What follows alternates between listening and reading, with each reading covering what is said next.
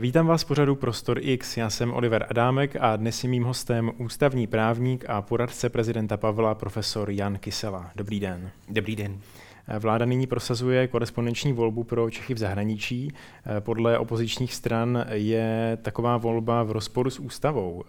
Má pravdu opozice nebo vláda?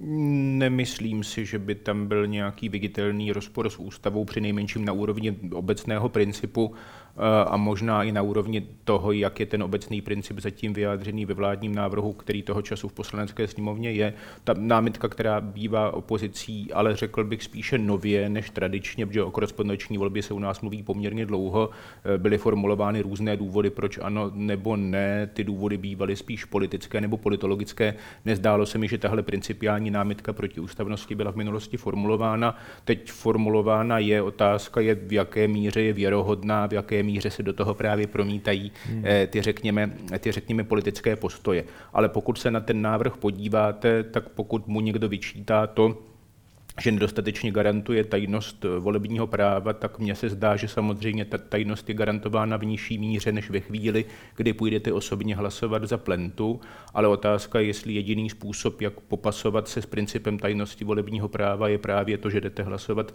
za plentu, protože uvážíte, že korespondenční volba je rozšířená v desítkách zemí, tak se mi nezdá, že jsou to země, ve kterých je lhostejné, jestli se volí tajně veřejně, hm, jak se vlastně volí. Takže mi přijde, že při nejmenším s ohledem na to, jak to vypadá, vypadá v zahraničí, je možná ten, ten principiální odpor trošku přehnaný, možná trochu překvapivý. Hmm. Ono často zaznívá, že eh, tady jsou v konfliktu dva principy ústavní, a to všeobecnost voleb a tajnost voleb. Eh, myslíte, že se dá říct, že jeden z těch principů by měl mít přednost?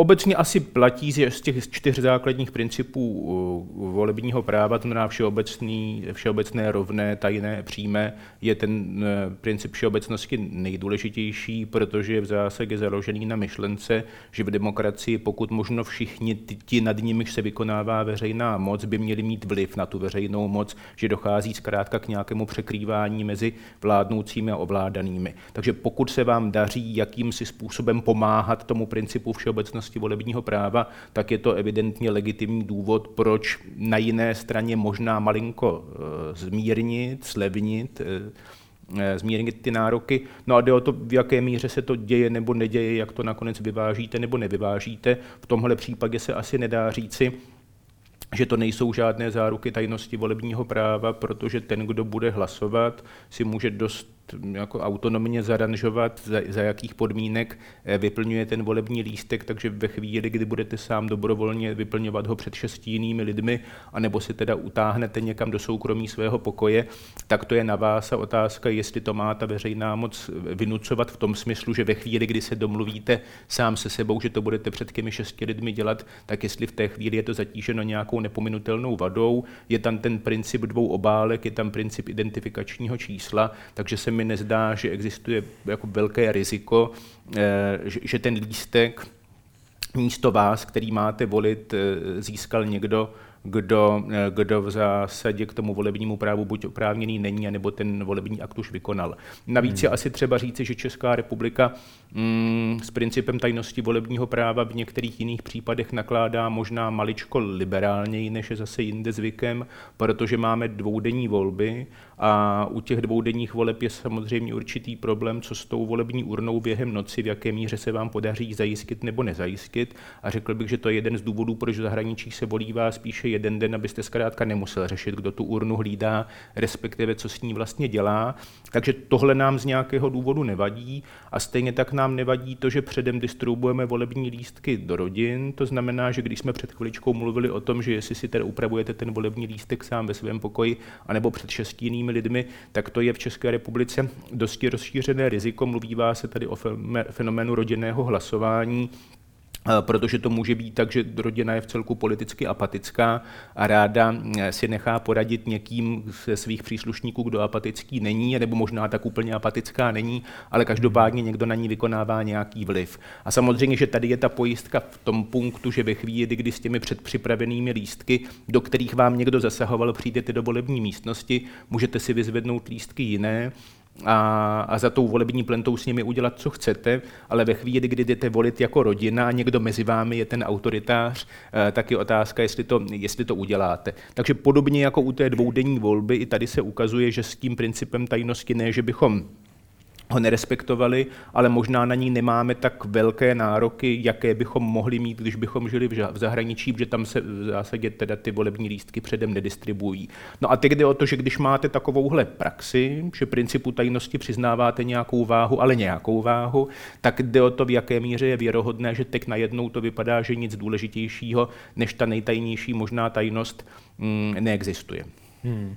No a z vašeho pohledu je to tak, že jeden z těch principů eh, je třeba důležitější než druhý, nebo by zkrátka měl být v nějaké rovnováze a jsou všechny důležité stejně? Já myslím, že všeobecnost je nejdůležitější, ale to neznamená, že nad tím ostatním máte mávnout rukou. Že v zásadě, hmm. když pracujete s nějakými právními principy, tak na jedné straně se střetávají, jsou v konfliktu, na druhé straně se pokoušíte je vyvážit. Mluvívá se někdy o příkazu k optimalizaci, to znamená, zkuste najít takové uspořádání, aby vám z nich zbylo co nejvíce. Takže co nejvíce více posouvejte ku předu ten princip všeobecnosti, ale nikoliv tak, abyste zlomil ruku, eh, nebo zlomil hůl spíš ruku eh, nad principem, nad principem tajnosti. No a jde o to, jak se vám to líbí nebo nelíbí v tom konkrétním, eh, v tom konkrétním vyjádření. Můžete pracovat s různými variantami, můžete pracovat třeba i s elektronickým hlasováním, o němž se nicméně zejména v posledních letech mluví vás spíše s výhradami, protože ve chvíli, kdy žijete v podmínkách tedy dost častých a dost sofistikovaných hackerských útoků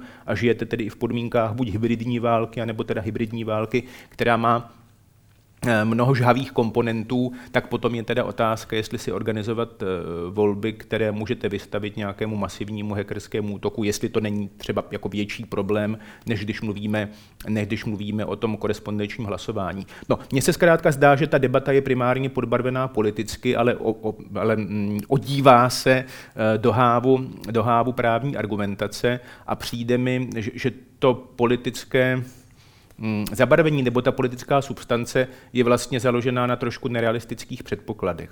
Protože ona, u nás se mluví o tom, že těch potenciálních voličů žijících v zahraničí jsou 100 tisíce, možná až 600 hmm. tisíc.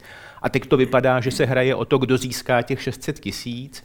A když se podíváte na ty dosavadní výsledky voleb, kdy se ovšem hlasuje právě na zastupitelských úřadech, takže to předpokládá extrémní míru voličské motivace, aby, se vám, aby vám stálo za to zkrátka k tomu zastupitelskému úřadu doputovat. Takže těch lidí, kteří hlasují na těch zastupitelských úřadech, je málo a mají specifickou motivaci. Ale podle mě rozhodně neplatí, že ve stejné proporci, jak někdo volí stávající koalici nebo stávající opozici, tak stejná proporce by byla zachována, když byste zavedl korespondenční hlasování a místo 12, 15, 16 tisíc lidí by vám hlasovalo 200, 300, 400 nebo 500 tisíc. To zkrátka nebude tak, že ti jedni tak moc vyhrají a ti druzí tak moc prohrají. To je v zásadě první poznámka a ta druhá poznámka já mám pocit, že tak, jak je zatím nastavený ten mechanismus korespondenčního hlasování, tak on není popravdě řečeno úplně jednoduchý, protože abyste se zaregistroval do zvláštního voličského seznamu jako ten, kdo hodlá volit korespondenční volbou, tak musíte doložit adresu, kam vám mají poslat ty příslušné e, obálky a jestli se nemýlím, tak to nedokládáte jenom formou nějakého čestného prohlášení, ale to dokládáte například kopií nájemní smlouvy nebo nějakým podobným dokumentem. No a ve chvíli, kdy na tom vstupu abyste se vůbec mohl té korespondenční volby účastnit, existují určité technické překážky a ty tedy zatím existují, uvidíme, jestli budou odstraňovány, hmm. tak v té chvíli se mi zdá, že můžeme mluvit o tom, že nebude hlasovat 12 nebo 15 tisíc lidí, že to budou desítky tisíc, ale rozhodně to nebude tak, že se tady objeví půl milionu nových voličů, kteří úplně přechýlí nebo vychýlí tu, tu voličskou mapu republiky. Tak to je druhá poznámka a třetí poznámka oproti těm dosavadním poměrům to bude tak, že ty eh, voličské hlasy ze zahraničí nebudou mířit do jednoho volebního kraje, ale do dvou volebních krajů. A pokud se tedy shodneme na tom, že těch hlasů budou řádově desítky tisíc, tak pokud je umístíte do dvou velkých volebních krajů, tak pravděpodobnost, že by ti voliči v zahraničí úplně změnili vůli Pražanů, Středočechů, Jihomoravanů, Severomoravanů, eh, vůli, kdo je vlastně má zastupovat, protože tam pošlou jiné politické strany, než by si ti domácí voliči vybrali, tak taková pravděpodobnost je velmi nízká. Hmm. Přesto Česko to často působí, že postoje těch politických stran vůči tomu návrhu jsou trochu účelové z hlediska toho, eh, kdo ty hlasy zahraničí dostává. Přeci jen strany vládní koalice dostaly od voličů ze zahraničí více než 80% v posledních parlamentních volbách, naopak hnutí ANO jen něco kolem 5%. Mm-hmm. Eh, jak moc myslíte, že ty postoje politiků a stran k tomu tématu vycházejí prostě z toho, co se jim hodí a co by pro ně ten zákon znamenal? No, řekl bych, že je to dominantní motivace obecně pro politické strany, nedá se asi mluvit o jednotlivých politicích. Tak uvážíte-li, že Babišova vláda připravovala návrh zákona o zprávě voleb, jehož součástí bylo korespondenční hlasování v zahraničí, tak to asi nebyla věc, která jim připadala absolutně neakceptovatelná, ale absolutně neakceptovatelná se ukázala být teď. No a tudíž se samozřejmě nabízí ptát se, jestli v tom nehraje roli pocit, že když teda sem přihrajeme nějaké nové voliče, tak my z nich nikoho neuloupneme, ale ti naši protivníci ano. Netvrdím, že to je výlučná motivace, ale připadáme, že je relativně, eh, relativně pravděpodobná. Pokud jde o strany pěti koalice, tak nechci být vůči nim nějak zvlášť hm, vlídný, ale uvážím-li, jak jsou zastoupeny dlouhodobě v Senátu a uvážím-li, že pro Senát je téma korespondenční volby velice důležitým tématem, které prosazuje už bezmála 25 let, tak se mi zdá, eh, že při nejmenším mnozí politici pěti koalice, anebo při nejmenším mnozí pěti eh, politici pěti koalice ze Senátu eh, asi neuvažují primárně tak, jestli zrovna pro jejich stranu, k níž navíc ten jejich vztah může být dosti volný, to budou nové hlasy nebo nebudou volné, vol, nové hlasy, ale spíš asi uvažují v nějakých jako kategoriích politické spravedlnosti nebo něčeho, eh, něčeho takového. Ale nechci, aby to vyznělo černobíle, že ti jedni jsou hrozní a ti druzí bílí, a ti druzí teda jedni černí, druzí bílí, že tak to asi úplně není. Hmm. Vy jste ještě předtím zmínil eh, ten pojem tí, nad kterým je vykonávána moc. Mm-hmm. To je vlastně taky něco, co opozice tak trochu spochybňuje mm-hmm. tím, že ti lidé, kteří žijí dlouhodobě v zahraničí, ať už trvalé nebo řekněme eh, v nějaké středně dlouhé době, vlastně nejsou ti, nad kterými je vykonávána moc, protože v České republice nežijí a ta politika v České republice se jich za stolik netýká. Co říkáte na tuhle výhradu? To myslím, že je velice důležitá výhrada, mnohem podstatnější než jenom ta z toho hlediska politického kalkulu a řekl bych věrohodnější nebo přesvědčivější, než to, když se budeme pořád dokola točit na tom principu tajnosti. Řekl bych ale, že jsme si to už vyřešili, protože u těch lidí, kteří hlasují toho času v zahraničí na zastupitelských úřadech, taky neskoumáte, jak dlouho tam žijí a nakolik se hodlají vrátit nebo nehodlají vrátit. Tam je vám to v zásadě jedno jedno, protože máte pocit, že jich je málo, tudíž to neovlivní volební výsledky, zatímco v tomhle případě se bojíte, že jich může být moc, proto to ovlivní volební výsledky a proto se o to možná zajímáte. Ale tohle já považuji za námitku velice validní, protože mi přijde, že je velký rozdíl mezi někým, kdo je v zahraničí pracovně nebo studijně na několik málo let a zamýšlí se vrátit a tudíž má samozřejmě zájem na tom, aby ta země, do které se hodlá vrátit, byla spravována určitým způsobem a ne jiným, zatímco ve chvíli, kdy to pouto je čistě jako sentimentální, založené na reminiscenci, emoci, že vlastně jsem prapůvodně z České republiky, ve které už ale 25 a 20 let nejsem a v zásadě se do ní nikdy nehodlám vrátit jak, jinak než turisticky, tak to mi připadá, že jsou dost odlišné situace. A když by se nám podařilo tu diskuzi vést tímhle způsobem, který já shledávám racionálním, a promítnout jí do toho, že bychom zvažovali, jestli existuje možnost formulovat nějaké překážky výkonu volebního práva, kde byste teda řekl, že pokud máte v posledních deseti letech trvalý pobyt na území České republiky, tak se do toho vejdete, pokud nemáte takový trvalý pobyt, tak se do toho nevejdete, tak v případě, že by ta diskuze byla vedena tímhle způsobem, tak já proti ní nic nemám, ale to samozřejmě neznamená, že by dopadla, Protože pokud někdo prostě nechce zvětšovat ten počet voličů v zahraničí a ten druhý zase jakoukoliv překážku považuje za nelegitimní a neakceptovatelnou, tak to vůbec neznamená, že by na tom bylo dosaženo nějaké politické schody. Hmm. Říkáte, že by bylo dobré, kdyby ta diskuze byla vedena tímhle způsobem.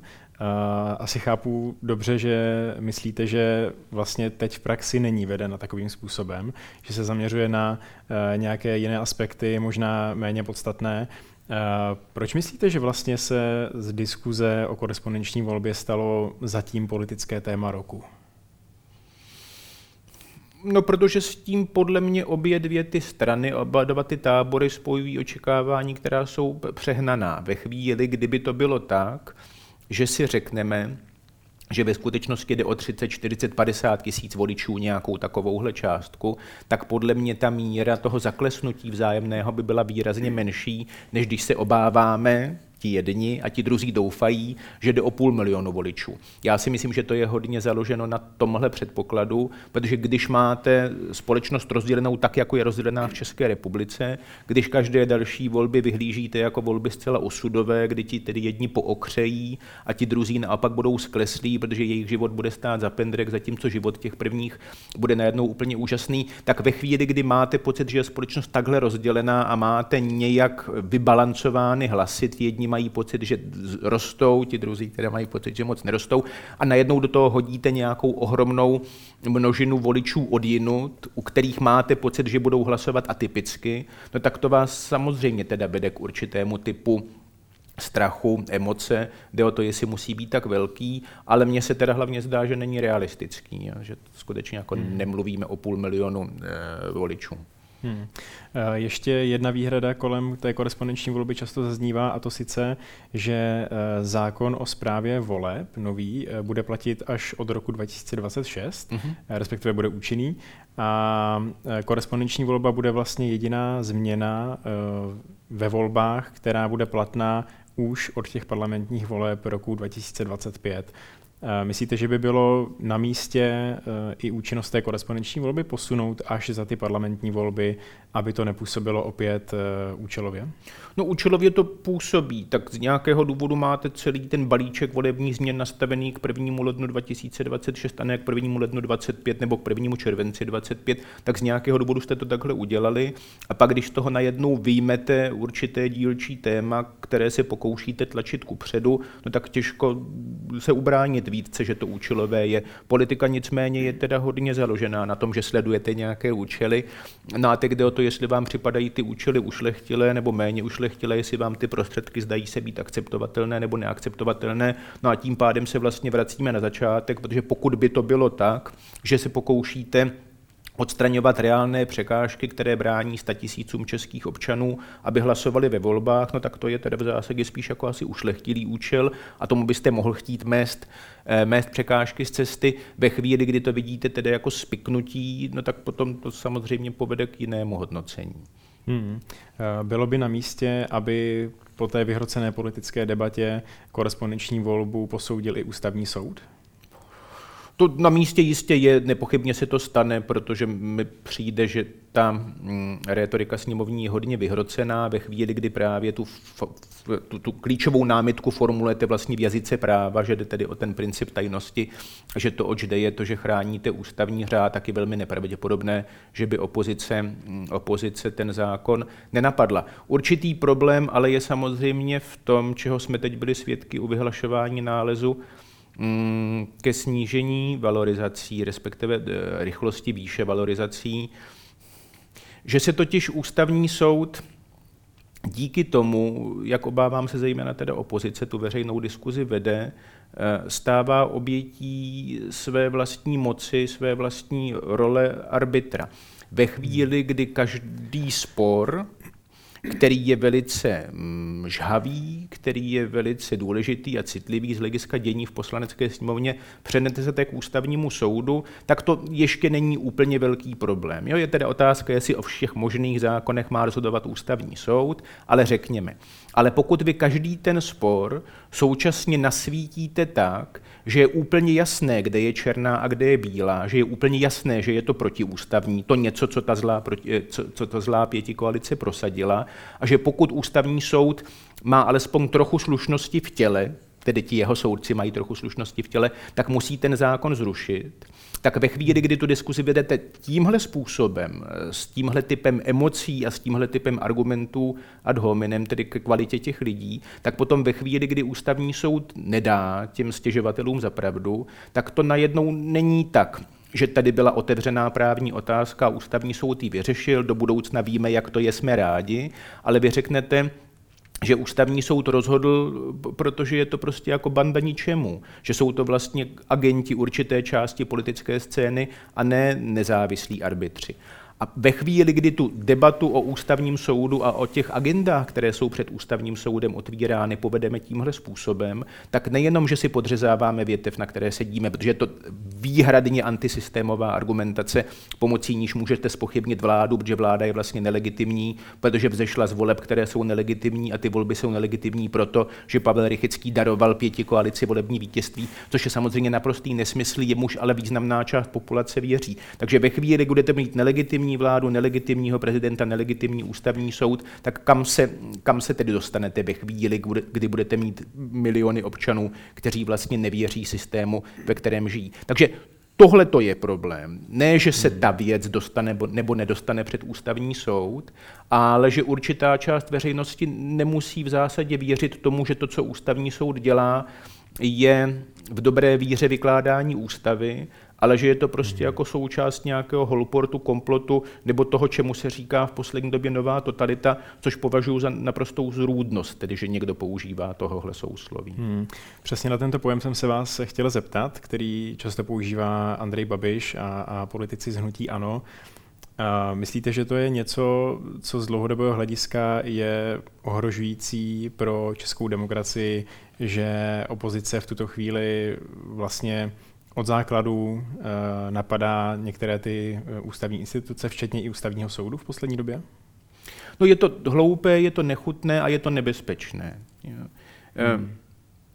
Hloupé je to z toho důvodu, že když ten pojem zkoumáte z hlediska nějakého obsahu, tak má-li mít pojem totalita nebo totalitarismus nějaký obsah, tak se v zásadě konfrontujete s lidmi, kteří popisovali reálie 20. století v Sovětském svazu, v nacistickém Německu. Dneska by vám do toho spadla eh, Korejská lidově demokratická republika, možná Čína. A ve chvíli, kdy pracujete s těmi znaky ve smyslu existence masové politické strany, ve smyslu ideologie, teroru, centrálně řízené ekonomiky a tak dále, tak pokud si tyhle znaky přetavíte do reálí České republiky, tak vám z toho nezbyde nic. Jo, takže používáte pojem, který má silný emocionální význam, silnou negativní konotaci, používáte ho jako těžké slovo, jako kej, kterým udeříte protivníka, protože se s ním nehodláte bavit věcně, ale hodláte ho vyautovat tím, že řeknete, že, že symbolizujete e, novou totalitu. Takže je, je to hloupé, nechutné je to z toho důvodu, uvážíme-li kolik lidí bylo obětí československého totalitarismu v 50. letech, ale kolik lidí i za normalizace bylo ještě pořád obětí toho systému, který už nebyl totalitní, ale posttotalitní, tak říci jim, kteří trpěli a někdy tedy i ztratili život ve střetu s tou zlou mocí, říci jim, že vlastně jejich osudy jsou úplně srovnatelné s osudy nás všech, kteří žijeme v tomhle systému, který je vlastně podobný, jenom je to totalita na novo tak mi teda připadá, že je skutečně jako mimořádně nechutné.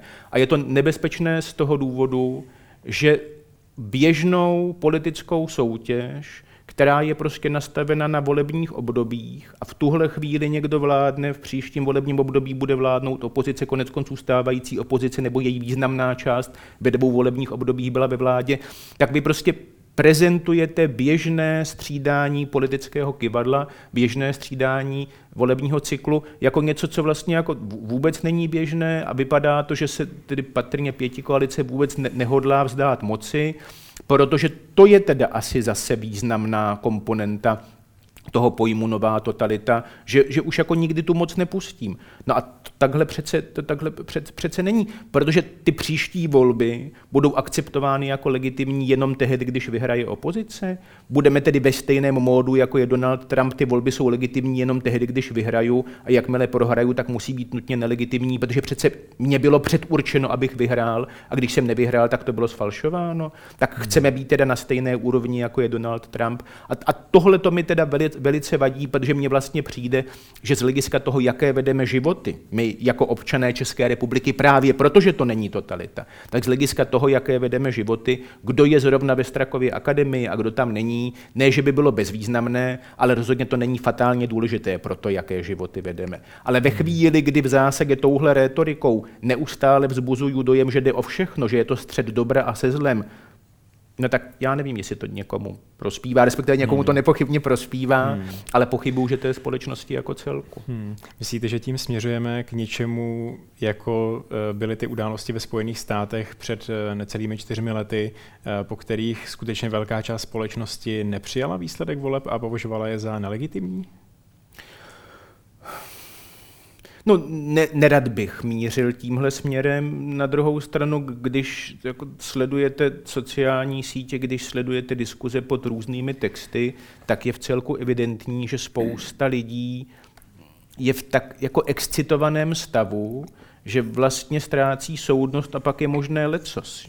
Máme tady asi tisíce lidí, kteří se domnívají, že vůbec neexistuje Česká republika a že je to nějaký zvláštní korporát. Tak já, když jsem to slyšel poprvé, tak jsem měl pocit, že ten tazatel, novinář, mm, pojedl vtipnou kaši a že se teda bavíme o nějaké hypotetické bizarní situaci a pak teda vidíte eh, revačky u soudů, které vlastně nejsou soudy, ale jsou právě nějakými jako samozvanými eh, orgány té obchodní společnosti a teď teda ti lidé jsou patrně teda autenticky přesvědčeni, že hájí svá nějaká práva nebo nějakou vyšší spravedlnost nebo já nevím co. No a tohle není úplně unikátní skupina lidí. Můžete jako brát další a další společenské segmenty, můžete přemýšlet o tom, proč takhle dopadly s tou vysokou mírou frustrace, s tou vysokou mírou nedůvěry, mm, proč teda hledají nějakého jako zvláštního spasitele, který nutně bude muset přijít mimo toho systému, protože ten systém je zavržení hodný. Spoustě lidí se špatně daří, ale jestli nutně to, že se mi špatně daří, musí se transformovat to, že se stanu vlastně mm, antisystémovým aktivistou, no to tak asi být nemusí. Tak tam existuje více kolejí a z nějakého důvodu jsem skončil na téhle.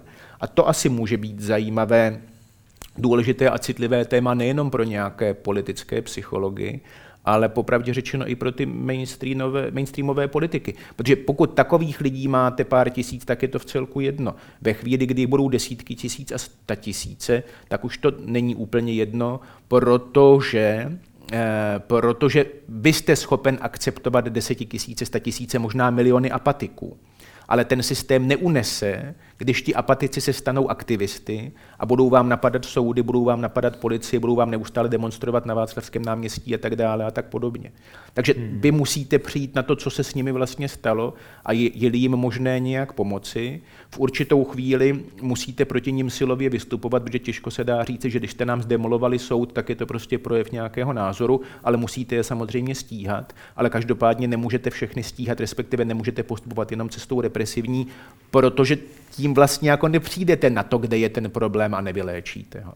Takže hmm. zjevně se s tou společností děje něco mimořádně neblahého a připadá mi, že významná část politiků selhává v tom, že místo, aby, aby upouštěli plyn a sklidňovali, tak naopak přidávají pod kotel, protože mají pocit, že ve chvíli, kdy ten kotel bouchne, tak to pro ně bude ku prospěchu. Ale ve chvíli, kdy si takhle počínáte, tak jste prostě antisystémový politik. V 90. letech takovýhle lidé byli zcela marginální republikáni, zatímco dneska jsme se teda dostali do situace, že takovéhle lidi přitápějící pod tím kotlem najdete najdete v jádru toho politického systému mezi těmi, kteří vládli a velmi pravděpodobně vládnout budou zase. A hmm. to je samozřejmě jako závažné. Hmm. Kteří politici to jsou především podle vás?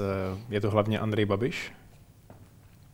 Já si myslím, že je to hlavně Andrej Babiš, nechtěl bych mu nějak zvlášť křivdit, ale ve chvíli, kdy pozoruju dění v poslanecké sněmovně, ve chvíli, kdy odlišíte právě SPD, její typ motivací, její typ šancí na to, jak se třeba dostat do vlády, tak se mi zdá, že můžete odlišovat mezi SPD a ANO z hlediska toho, co vám připadá nebezpečné, anebo ne tak nebezpečné pro fungování toho politického systému, ale ve chvíli, kdy jste teda ten lídr opozice, ten bývalý předseda vlády, ten možná budoucí předseda vlády, tak já bych si myslel, že na vás budu mít, nebo že je radno na vás mít jiné nároky z hlediska vašeho politického stylu, z hlediska formy obsahu vašich politických sdělení, z hlediska typu emocí, které vyzařujete, než když jste teda vlastně ta v jistém slova smyslu antisystémová opozice bez nějakého významného potenciálu, buď vyděračského nebo koaličního, jak se o tom v politologii mluví. Takže mně se prostě zdá, že máme klást, nebo můžeme klást, jestli máme, to nevím,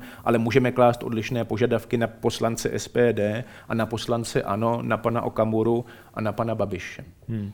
Během vládnutí pana Babiše často zaznívalo od opozičních stran, že samo o sobě, že on vládne v České republice, znamená nějaké ohrožení demokracie nebo při nejmenším vzdalování demokracie eh, od demokracie. Eh, myslíte si, že tomu tak skutečně bylo, nebo to byla spíš eh, trochu politická hra ze strany té tehdejší opozice?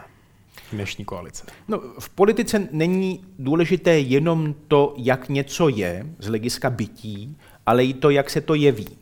A to byl podle mě eh, od počátku problém Andreje Babiše, protože on je přece atypický, nebo byl atypický v tom směru, eh, nejenom, že je politik, i, v tom je vlastně atypický, protože v České republice byste od roku 93, respektive od roku 90, asi nenašel nikoho, kdo by měl tak silnou kontrolu nad svojí politickou stranou, jako Andrej Babiš, zejména když je to takhle velká a významná politická strana, tak i kdyby to byla jenom politická osobnost, tak už jenom toho činí významným z hlediska toho, že vlastně nemusíte vyjednávat eh, s kraji, nemusíte vyjednávat s frakcemi. Vy jste vlastně pánem té politické strany a to vám samozřejmě poskytuje úplně jiný prostor než jakémukoliv jinému předsedovi, včetně třeba Václava Klauze na vrcholu, na vrcholu jeho slávy, Jiřímu Poroubkovi a tak dále a tak podobně. Ale tohle přece nebyl celý příběh Andreje Babiše.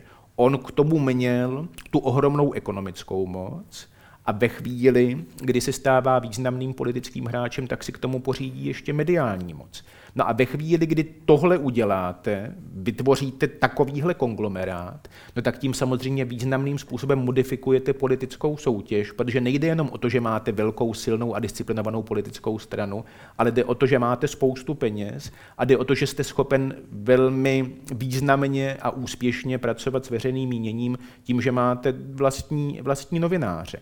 No a ve chvíli, kdy potom existují podezření, která se dají asi různě jako verifikovat a vyvracet z hlediska toho, že ne úplně bezvýznamná součást motivace toho, proč jste vlastně vstoupil do politiky jako Andrej Babiš, je ekonomický prospěch eh, toho vašeho holdingu protože potřebujete dotace a ve chvíli, kdy jste významnou politickou figurou, tak jste schopen ovlivnit dotační programy nebo ta rozhodování o dotacích. Tak ve chvíli, kdy takovéhle podezření existuje, no tak to samozřejmě moc jako nesvědčí pověsti demokratické politiky, kterou jste začínal, protože v té hmm. demokratické politice jde v zásadě o to, že se nějakým způsobem sváříme o představu veřejného zájmu nebo obecného dobra usměřujeme různé konfliktní představy, hledáme kompromisy a tak. No a ve chvíli, kdy pak teda řeknete, že jste jako modifikoval tenhle střed o veřejný zájem tím, že jste si teda řekl, že ten veřejný zájem je to, co svědčí a teď dosazujete Agrofertu nebo, ne, nebo, nebo General Motors se říkalo, nebo Henry Fordovi a tak dále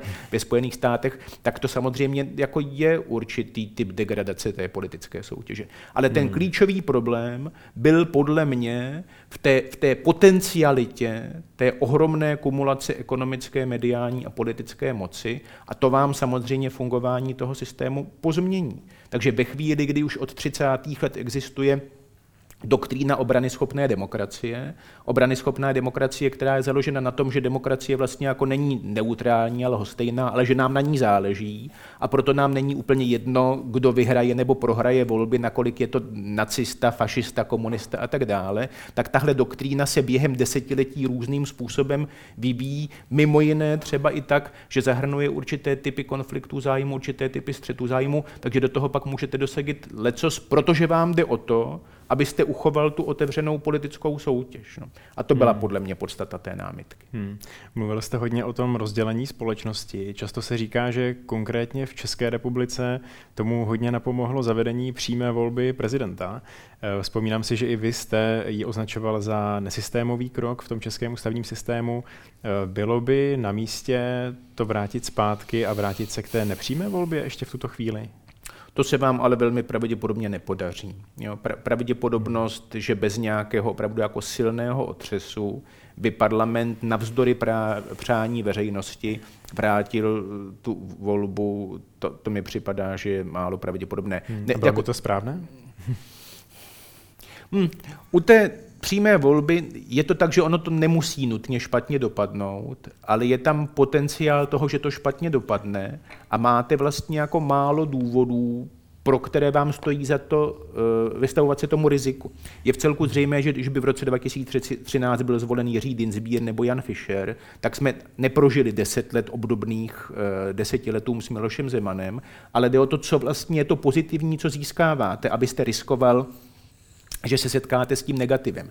No a to pozitivní v zásadě může být asi jedině pocit občanů, že si sáhnou na toho svého prezidenta, že jim ho nevolí ti zlí poslanci a senátoři. No a jde o to, jestli tenhle pocit eh, vám za to stojí, jestli tenhle pocit je nějaký trvalý, protože když zase čtete sociální eh, sítě, respektive diskuze na sociálních sítích, tak míra jako negativního vnímání prezidenta Pavla a předtím pochopitelně míra negativního vnímání Miloše Zemana nenasvědčuje tomu, že když my jsme si toho prezidenta zvolili, tak k němu máme nějaký zvlášť kladný vztah. Ta, ta míra polarity tam může být poměrně velká. No. Takže mm, ono to neznamená, že to nutně muselo špatně dopadnout, ale určitá proměna je osobnost prezidenta. Druhá proměna je politické zázemí prezidenta. Jde o to, jak silné nebo slabé vládě čelíte, o jakou veřejnost se opíráte. Jde taky o to, mm, že česká veřejnost je v zásadě dost, dost lhostejná, dá se mi, eh, k porušování ústavy. Takže ve chvíli, kdy vás ani ti vaši podporovatelé nekrotí, máte Miloše Zemana, jehož první pětiletí nebyla úplně procházka růžovým sadem z hlediska nakládání s ústavou, ale nebyla to žádná překážka pro to, aby byl zvolen po druhé. Takže ve chvíli, kdy sbíráte tyhle faktory, tak vám teda ten výsledek vychází tak, že já bych se do toho třeba nepouštěl, ale, ale jak říkám, podle mě se to nestane, že by se to zrušilo a jde o to, jestli ve chvíli, kdyby se to zrušilo, tak se teda probudíte v nějaké jako úžasné lepší realitě. Já bych spíše pracoval na tom, což se teda bohužel neděje, že bych využil toho, že prezident Pavel má zhruba stejně blízko nebo daleko ke všem politickým stranám, takže žádná z nich ho nemusí chránit. A já bych využil tohohle volebního období, aby se do několika ustanovení ústavy sáhlo, aby se snížilo riziko, že až bude příště zvolen nějaký Miloš Zeman 2.0, tak budeme zase konfrontováni se spoustou poruch toho ústavního systému. První problém je podle mě přísnost nebo mírnost ústavní žaloby. Pokud na toho prezidenta nemáte žádnou jinou páku, než je sesazení z úřadu pro velezradu anebo hrubé porušení ústavního pořádku, tak pak se mi zdá, že ta žaloba, k níž potřebujete dvakrát tři pětiny, je úplně neefektivní. Takže já bych zmírnil ty podmínky a v tu chvíli ten prezident ví, že nad ním vidí určitý, vysí určitý meč a nechová se tak, jako se chovat může ve chvíli, kdy tam žádný meč nevisí. No a pak jde o to, jestli nesáhnout do určitých kompetencí některé které mohou být méně významné, což je třeba jmenování bankovní rady, kdy je prezident republiky jako sám voják v poli a jde o to, jestli když sledujeme tuhle bankovní radu sestavenou Milošem Zemanem, tak nemáme pocit, že mohla být třeba jako vyváženější, pestřejší z hlediska nějakých ekonomických přístupů nebo škol ekonomického myšlení, ale důležité téma je to, které vlastně bylo zdrojem síly Miloše Zemana i ve vztahu k Andreji Babišovi, a to je to, že má ty dva pokusy přejmenování vlády a nemá žádné lhůty. A tohle vlastně umožnilo Miloši Zemanovi, aby držel celé čtyři roky vládu Andreje Babiše a současně držel Andreje Babiše takže, jelikož na mě záleží do značné míry, že budeš vládnout, tak mi laskavě vycházejí vstříc v oblasti různých koncesí personálních nebo politických a to mi připadá, že je dost nežádoucí. Takže já bych se asi nebavil o tom, jestli se nám podaří nebo nepodaří zrušit přímou volbu, ale sáhl bych do několika neuralgických ustanovení ústavy a využil bych k tomu právě Pavlova prezidentství. Hmm. Dobře, tak uvidíme, jestli se to skutečně stane. Děkuji vám za rozhovor. Rádo se stalo.